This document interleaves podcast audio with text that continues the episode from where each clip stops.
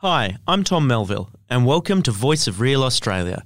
Each episode, we bring you people, places, and perspectives from beyond the big cities. Despite the central role that bush plays in Australia's founding mythology, this country's history has really been urban in nature. So it's fascinating to watch as decades old trends in city bound migration are upended. It seems we're leaving the coast and heading inland for a whole bunch of reasons pandemic, price, quality of life, a desire for something new, or simply a spirit of adventure. So today I'm bringing you two stories about people who left Australia's densely populated shores and fell in love with the interior. An unexpected outback postie and a couple of Gen Z treasure hunters. John Hanscom is ACM's national roving reporter. He and I visited White Cliffs, an opal mining town of 150 odd who mainly live underground.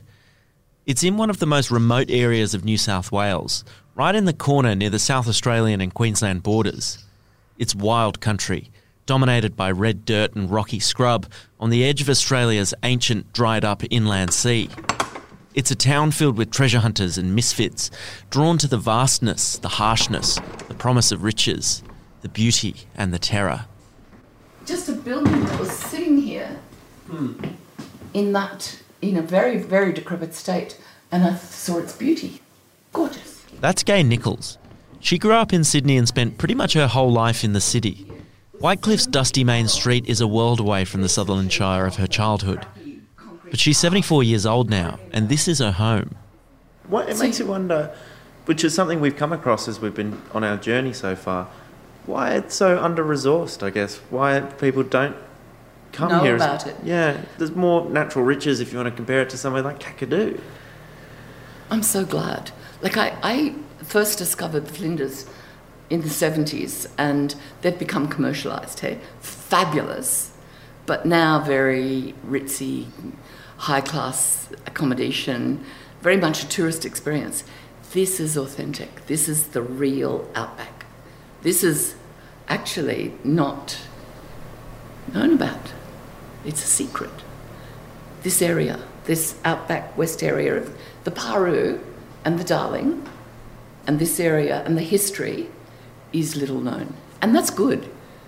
Well, good in one way, bad in another. Because it's a fabulous part of the story of Australia. Gay lives in a marvellous Federation building with a tin roof and wide balconies on Johnston Street, just up the road from the pub. It's the old post office, and she shows John Hanscom and I pictures of the place from the time it was built, around 120 years ago. And it's got a, a room there, which is the dressing room, well, basically cupboards, um, sort of clothes. But that's where the coachman used to sleep when they'd come up. And then the interior was the was the postmaster's res- residence. So, but it's beautiful, and that's the original glass. That's hundred years old, opalescent, you know that sort of pearly look. Very beautiful, and I love the orchids in front of it. Gorgeous. Gay crackles with energy and enthusiasm. She's warm, welcoming, with a motherly air about her. I can imagine her chastising me for chucking a tennis ball inside. She's in love with her home and takes us on a tour. And I just bought the windows, and then I had a fellow in Broken Hill put the glass in. It's gorgeous. Now every window is a picture, and you know you look through and you see the cassia out there, and you see the grapevines in the summer, and then they turn red, and you see those through the, the glass. So the glass is really a feature. And in the mornings when I wake up, it actually comes through that window, and those red The house is pale yellow on the outside with steep roofs and wooden gables. She bought the house in 2007 for around $100,000. She spent at least that peeling back the additions and quirks layered onto it over 120 years. Uh, I wanted to create beauty. Beauty and peace and harmony. Beauty. I wanted to make something beautiful. And it is, huh? It is. It's a creation. And I'd never done anything like it before. Like, I, I have a medical research background. So I'm nerdy. Head, not heart. This is heart. The cladding around the chimney in her living room is a perfect example. That was all covered with plaster and had a mantle. And it was all cracked and broken. And we had to get the plaster off because it was all flaking off. And that was underneath. Incredible. Well, look, you can even see this is opal rock. See this potch up here? Isn't that amazing? Of course. And it was all covered up like a proper. I'll show you. Well, you saw in the bedroom like a chimney with a mantle. And so each of these chimneys are like that underneath. A beautiful seam of ocean coloured white cliffs opal runs through the rough hewn red stone used in the chimney. There is treasure hidden out here. I'd lived in Sydney the whole of my life and Montreal to do postgrad work, and I didn't know anything beyond Dubbo. So came out on the Indian Pacific to go to the Flinders Ranges, saw Broken Hill, and thought, oh, there's so much heritage. It's the only complete heritage city in Australia. And that's because Simon Molesworth lives there and he was president of National Trust. So he got the whole city, minus cottages, all the funny things that have happened, heritage listed. So that town will be the same forever. And what a part of our story, because that's BHP, mm. the Broken Hill. And the slag heap was the Broken Hill. Wow. Gay's background is in scientific research.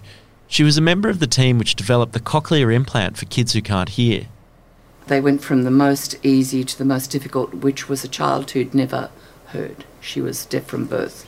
The others had all heard, and all the other patients up to that point had all heard before. So the breakthrough was a child who'd never had hearing, hearing with the cochlear implant. She was six, and it went all around the world. It was televised the switch on, which I did, I had to work out how to set the electrodes with a child who had no language to understand what we were doing.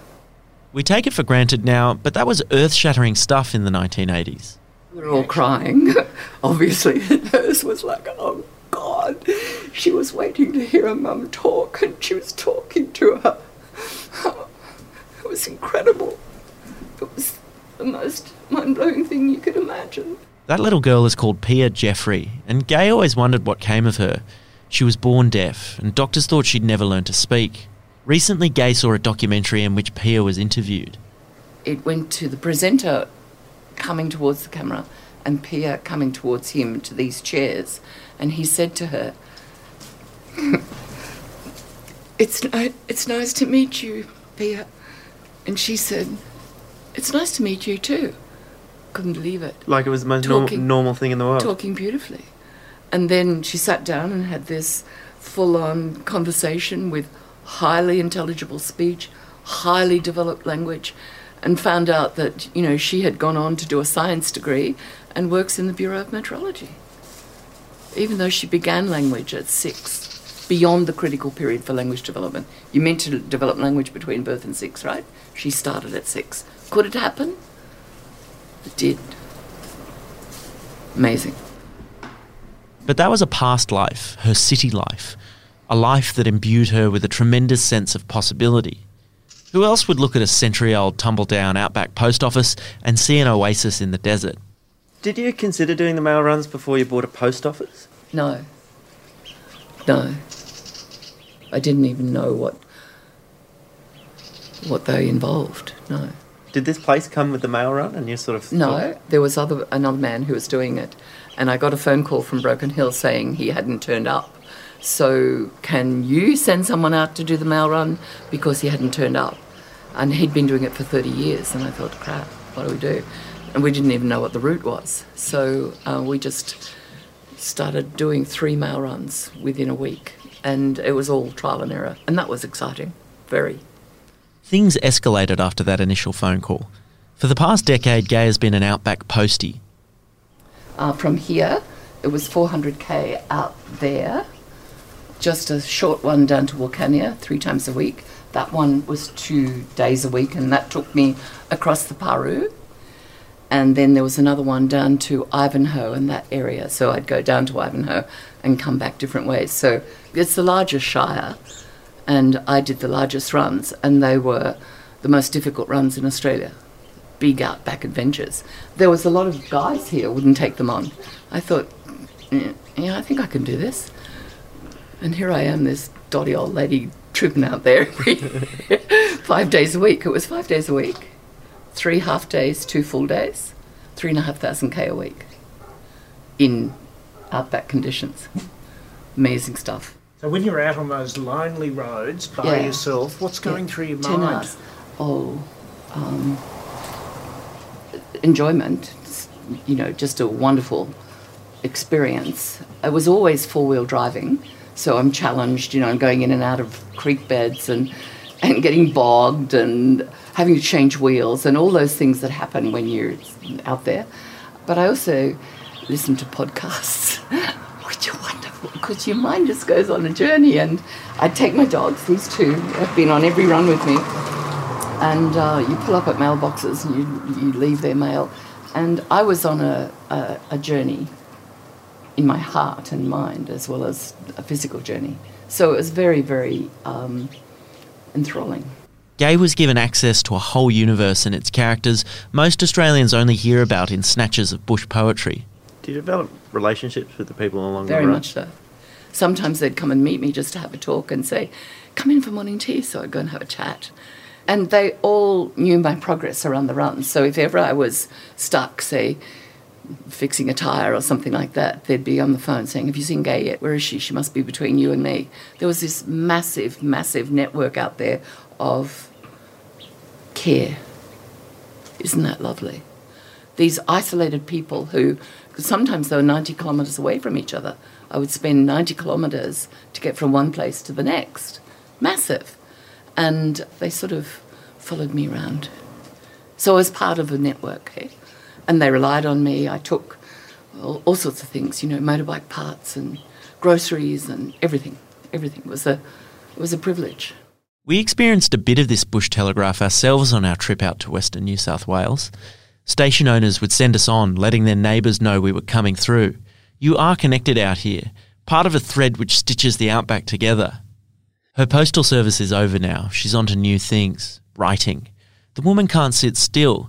She's writing about her life as a pioneering scientist in Sydney. She could also fill volumes with the memories and stories of her time in White Cliffs, what she refers to as the most wonderful period of her life. I wonder if. It, John here has mentioned the fear that I think the Australian psyche has of the deep outback. west, yeah, the outback. Mm. When you're looking out over that Dead Sea, do you get it? Do you feel that too?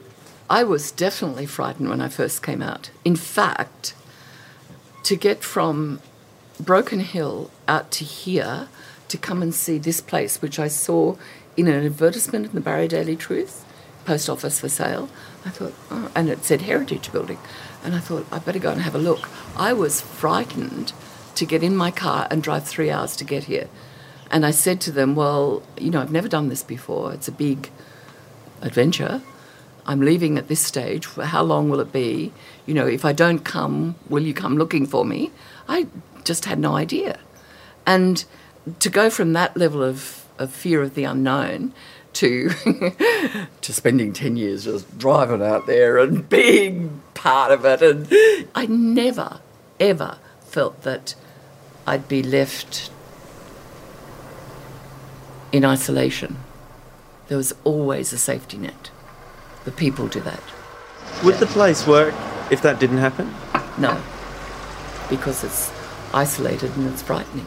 And it is know. properly dangerous. If yeah, yeah. You can die. If you're stranded out here on a 45 degree heat day and you're out there, which I have been, and I had my 90 year old mother in the car, and some wire, fencing wire, had wrapped around the main shaft, and it stopped the car right?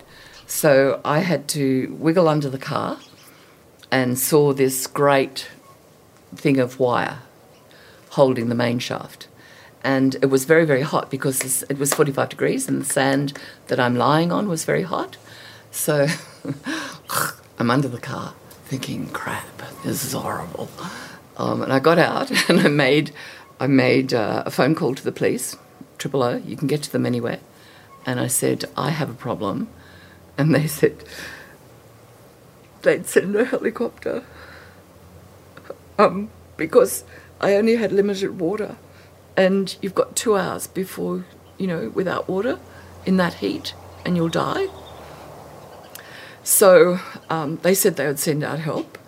And I got back under the car and I got my trusty wire cutters and I started clipping away and pulling bits of wire, clipping, pulling bits of wire. It took me about half an hour, but I beat them. I got it out before the helicopter had to come. Now that's happened several occasions where I got lost one time too, or I've been um, stuck and I've had to backtrack and it's taken me four hours to get home and things like that. Yeah, there's a safety net. Is that emotion that we just saw? Is that gratitude?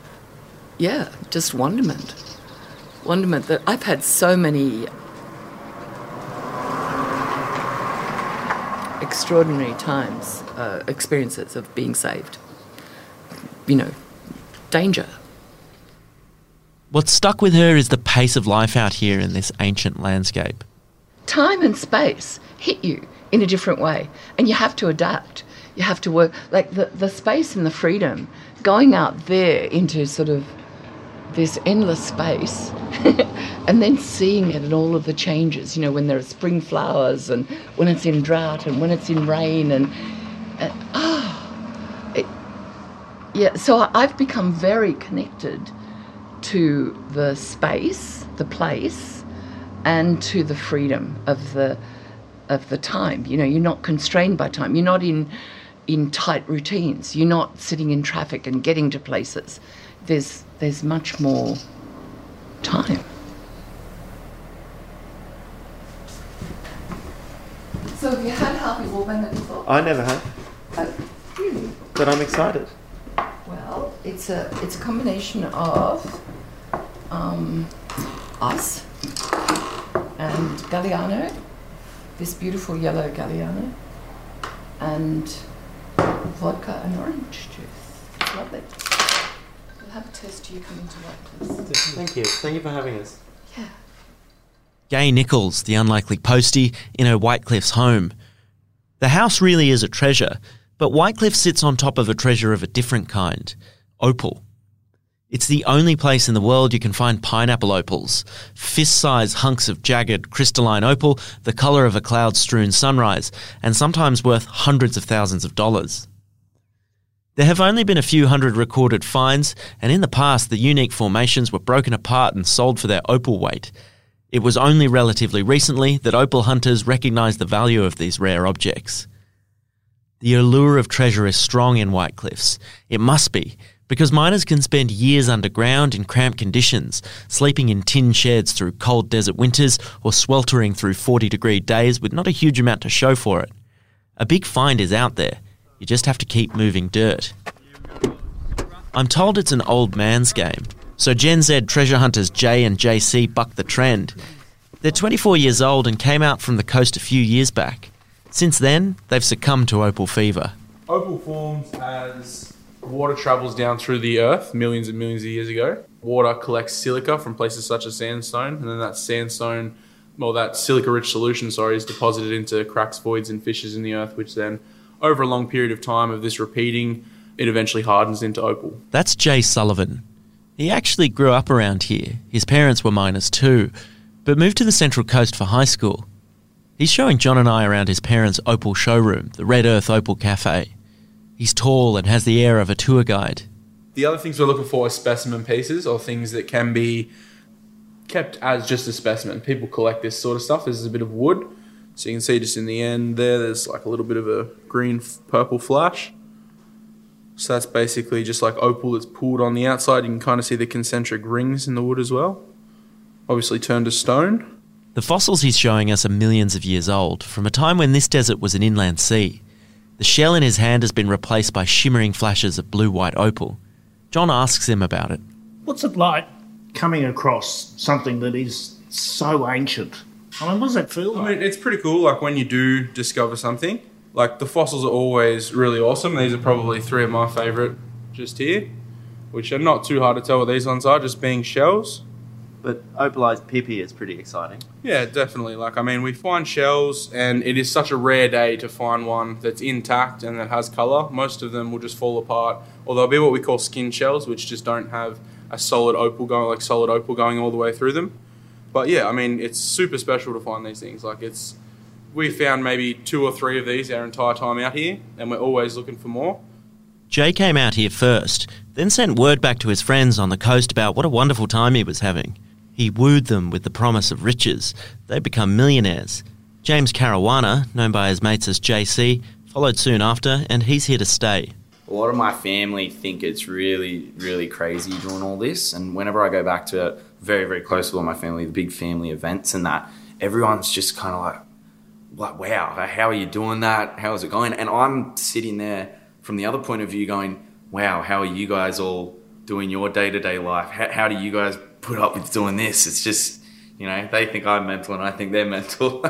So have you succumbed to uh, opal fever? Absolutely. Within that first like year, that was just it, you know. And it was we're living out here on the field pretty, pretty bloody destitute. You know, we don't have running water, and we have to start a Jenny up if we want power. But you know, when you go down and dig, and when you find some flash in the ground and find some color, it's insane. It's just like we had a pretty good find recently, and that was just like, holy moly! Like, look at this. This is just stunning color coming out of the ground. It doesn't take much. You can find one little bit, and like like the other day when I was walking around, I just kicked a random shell, and I was like, holy moly! This is what I can find here, and this whole field is just full of secrets, kind of thing, you know. And if, if we're out here and we do the digging, we can find it. Do you want to be opalized when you pass away? Wait, that would be the dream. If I get stuck out in a hole out here, you know, just bury me there, and then in a hundred million years, you know, some space humans will come along and find me all opalized. Maybe all opalized teeth, or opalized eyeballs. That'd be that'd be the one. When you think of an opal field underground dugout, I'm sure you're thinking of dim, dusty passages with jagged walls and a musty, fetid air. But that's not the case. All of the dugouts I've visited have been beautifully appointed and somehow well lit with wonderful ventilation. The people of White Cliffs take pride in their subterranean dwellings. The Red Earth Opal Cafe is no different. It's all light and mirrors and lovely jewellery behind glass cases. But as Jay explains, he, JC, and the absent third amigo Noah do not live like this. You mentioned that you're um, living pretty destitute. You're not living in here. This is quite a nice place. Yes, I mean the cafe probably makes it look like you know it is pretty nice. But yeah, again, this is just mum and dad's place sort of thing. Um, the boys and I we have our own tin shack on the field, I guess, which is pretty um, pretty. How, how would you describe our living situation out there? We live with a lot of pets. We have a lot of pet mice, a lot of pet flies, a lot of pet mosquitoes. How do you deal with the heat? I don't really know. Like last, no, the first year, me and Noah took a TV down into the mine to watch the footy grand final. You know, like we, yeah, it's just too hot. It was like forty degrees that day or something. We were just going, God, this is this is ridiculous. But I don't know. We go back around mid-November. We go back to the coast, and then you know live on our spoils over there. no, not not really. But we do go back and spend you know the good parts of summer These guys are fine with the rough lifestyle, though, or at least happy to tolerate it for the tantalising prospect of opal riches. They plan to expand into new territory, outside White Cliffs, unexplored ground. So we're out here at least for you know the next five years. You know, at least that's sort of our thing. Like we want to be definitely hitting the millions in the next year or two, sort of thing. I mean, every year it's the goal is to just hit the million dollar fines, but obviously for the first two, three, four years of any business, you know, that's the hardest part when you're growing your operation. We came out here with $450 jackhammer each, got started, and this year, so two and a half years later, we've got over $100,000 worth of gear, all paid for by uh, the opal we found, sort of thing. And then, you know, by the end of the year, we want to, you know, keep expanding, keep growing, and then eventually, you know, get out there, find new opal deposits, even away from White Cliffs a little bit, and, uh, you know, try and pioneer new opal fields. I can imagine that if it's rough out here in White Cliffs, it's going to be a hell of a lot rougher out there. Yeah, so if we were to, you know, get out there and explore, which is, you know, our ultimate goal at the moment, it would be a lot more rough living. Like we'd be camp style, pioneer lifestyle kind of thing, just out there in the scrub, pretty much 24 7, either mining or thinking about, you know, where you're going to go the next day and dig and that sort of thing. So, yeah. That sort of sent a shiver of anxiety up my spine. I don't know. I reckon it's like the most exciting thing ever. That prospect that you could be the ones to find it. And all it takes is a little bit of rough living.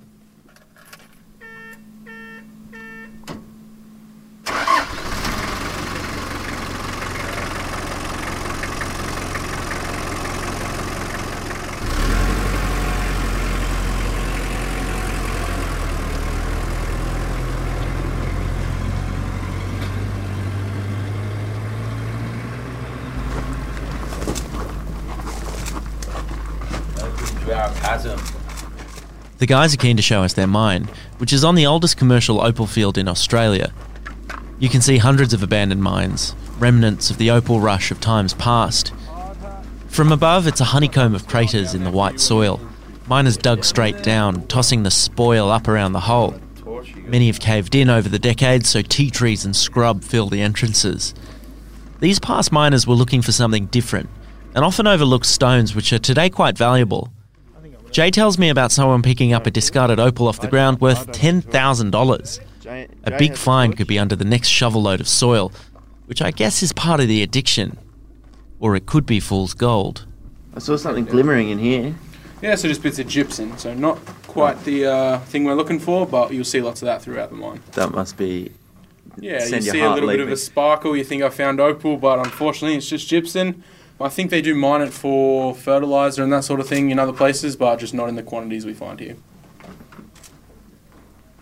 In the beginning, when you're learning to get your eye in, it gets bloody annoying. It's almost pitch dark down here without torches. The ground is loose and every footstep sends up clouds of dust. We're wearing hard hats, a piece of kit JC tells me you only forget once.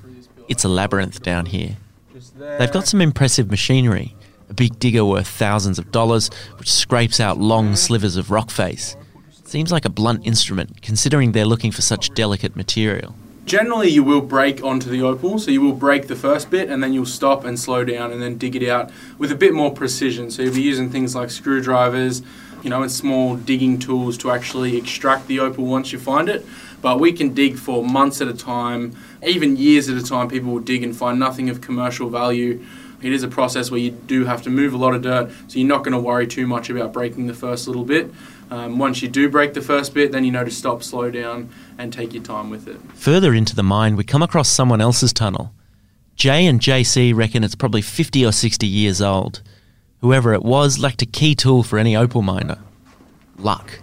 You can see just here where we've broken onto older workings. So we've come down the mine. There was, you know, obviously about this much dirt. So what's that? Nearly a foot worth of dirt between us and that other mine.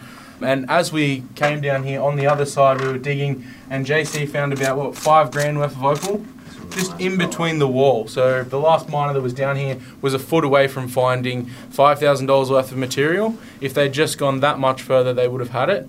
That's the allure of opal mining. It can be just that much further. Is there a risk that your opal fever will absolutely cook you? The temptation's always there to just keep going. Yeah, so the temptation's always there to keep expanding. You could very well do that, and then you could make a full opal mining empire, I guess. Like you could get several drilling crews, you could get several excavators and have a multi-million dollar operation. You could also find, you know, no opal at the end of the day um, and just go like bankrupt sort of thing. So you definitely want to find a balance and just want to find something that suits your lifestyle. If you're enjoying what you're doing, then that is your life. You know, like you are having a good time. Um, you know, why would you stop if you're doing something you love? When I picture a treasure hunter, I imagine a solitary, superstitious prospector. But for these guys, their friendship has been a key part of their success. It's surprisingly welcoming here in this dark and dusty tunnel. These two are mates, and it shows. We're a really good team. Like we've been doing this now for over two and a half years. I don't think we've had really even a single fight or a single argument or like really anything. So we work really well together as a team. It is sometimes a solitary job. We do hear some, you know, really bad stories where people have partnered up and then, you know, opal's gone missing or, you know, they'll get something, they'll take it home, put it through the tumbler and, you know, maybe the material just wasn't that good, but it looked really good coming out and then one will think the other person's stole it or something like that. It is a lot about doing it with people you trust and you know doing it with friends and uh, you know just having a good time like we don't take it too seriously we like to have a lot of fun But I'm not convinced they'll ever be able to say goodbye properly to their hunt for buried treasure. JC isn't convinced either. Are you ever going to be able to? You know, it seems like it's like a drug. I mean, you get your next big find, and then you're able to buy a bigger drill and move more dirt. Are you ever going to get to that point where you're like, all right, we have now got the equipment that we need to start making money? No, it'll just So keep think- going up and up and up forever. We're going to be 80 years old with these giant, big, insane machines. Like, all right, we can do it now. Would you be able to stay out here if it weren't for your mates? Do you reckon? probably not i mean it's it makes it so much easier to be out here with other young people you know giving it a shot especially you know if you're good friends a lot of the town is just older people so it is primarily made up of retirees, and then the occasional hobby miner. Apart from JC, Noah, and I, there's barely any other people our own age out here. Every now and then, there's you know backpackers that work up at the underground motel, but you know again with COVID lately, they've kind of all left. So There's no young miners. It's just us mining, and you know, Jamin's dad's like the next youngest person to us. It would be cool to see a lot of more younger miners giving it a go, but I think it, you know it's just too it's too full on, and there's no guarantee. So people just don't you know don't really throw risk at all for it. See, that's just blue bit Lego just there. plush. some I think it's really it's quite thin. Good mates, Outback Opal Hunters Jay and JC speaking to John Hanscom and I in their White Cliffs opal mine. It's such a wonderful part of the country.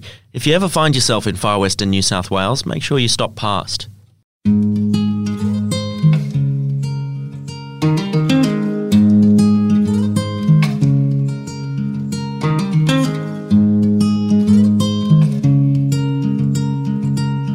That's it for this episode of Voice of Real Australia. Thank you so much for listening. Subscribe on Apple Podcasts, Spotify, or wherever you listen, and I'll be back in a couple of weeks. If you like the podcast, please tell your friends and give us a five star rating on Apple Podcasts. It really helps. If you'd like to share your story, email voice at austcommunitymedia.com.au. That's voice at aust, A-U-S-T, communitymedia.com.au. Our Facebook page is facebook.com slash voice of real Australia. Follow me on Twitter at Tom Melville124. Voice of Real Australia is recorded in the studios of the Newcastle Herald. It's produced by Lara Corrigan and me, your host, Tom Melville. Our intern is Ethan Hamilton. Special thanks this week go to Dion Georgopoulos and Doug Dingwall. Our editors are Gail Tomlinson and Chad Watson. This is an ACM podcast.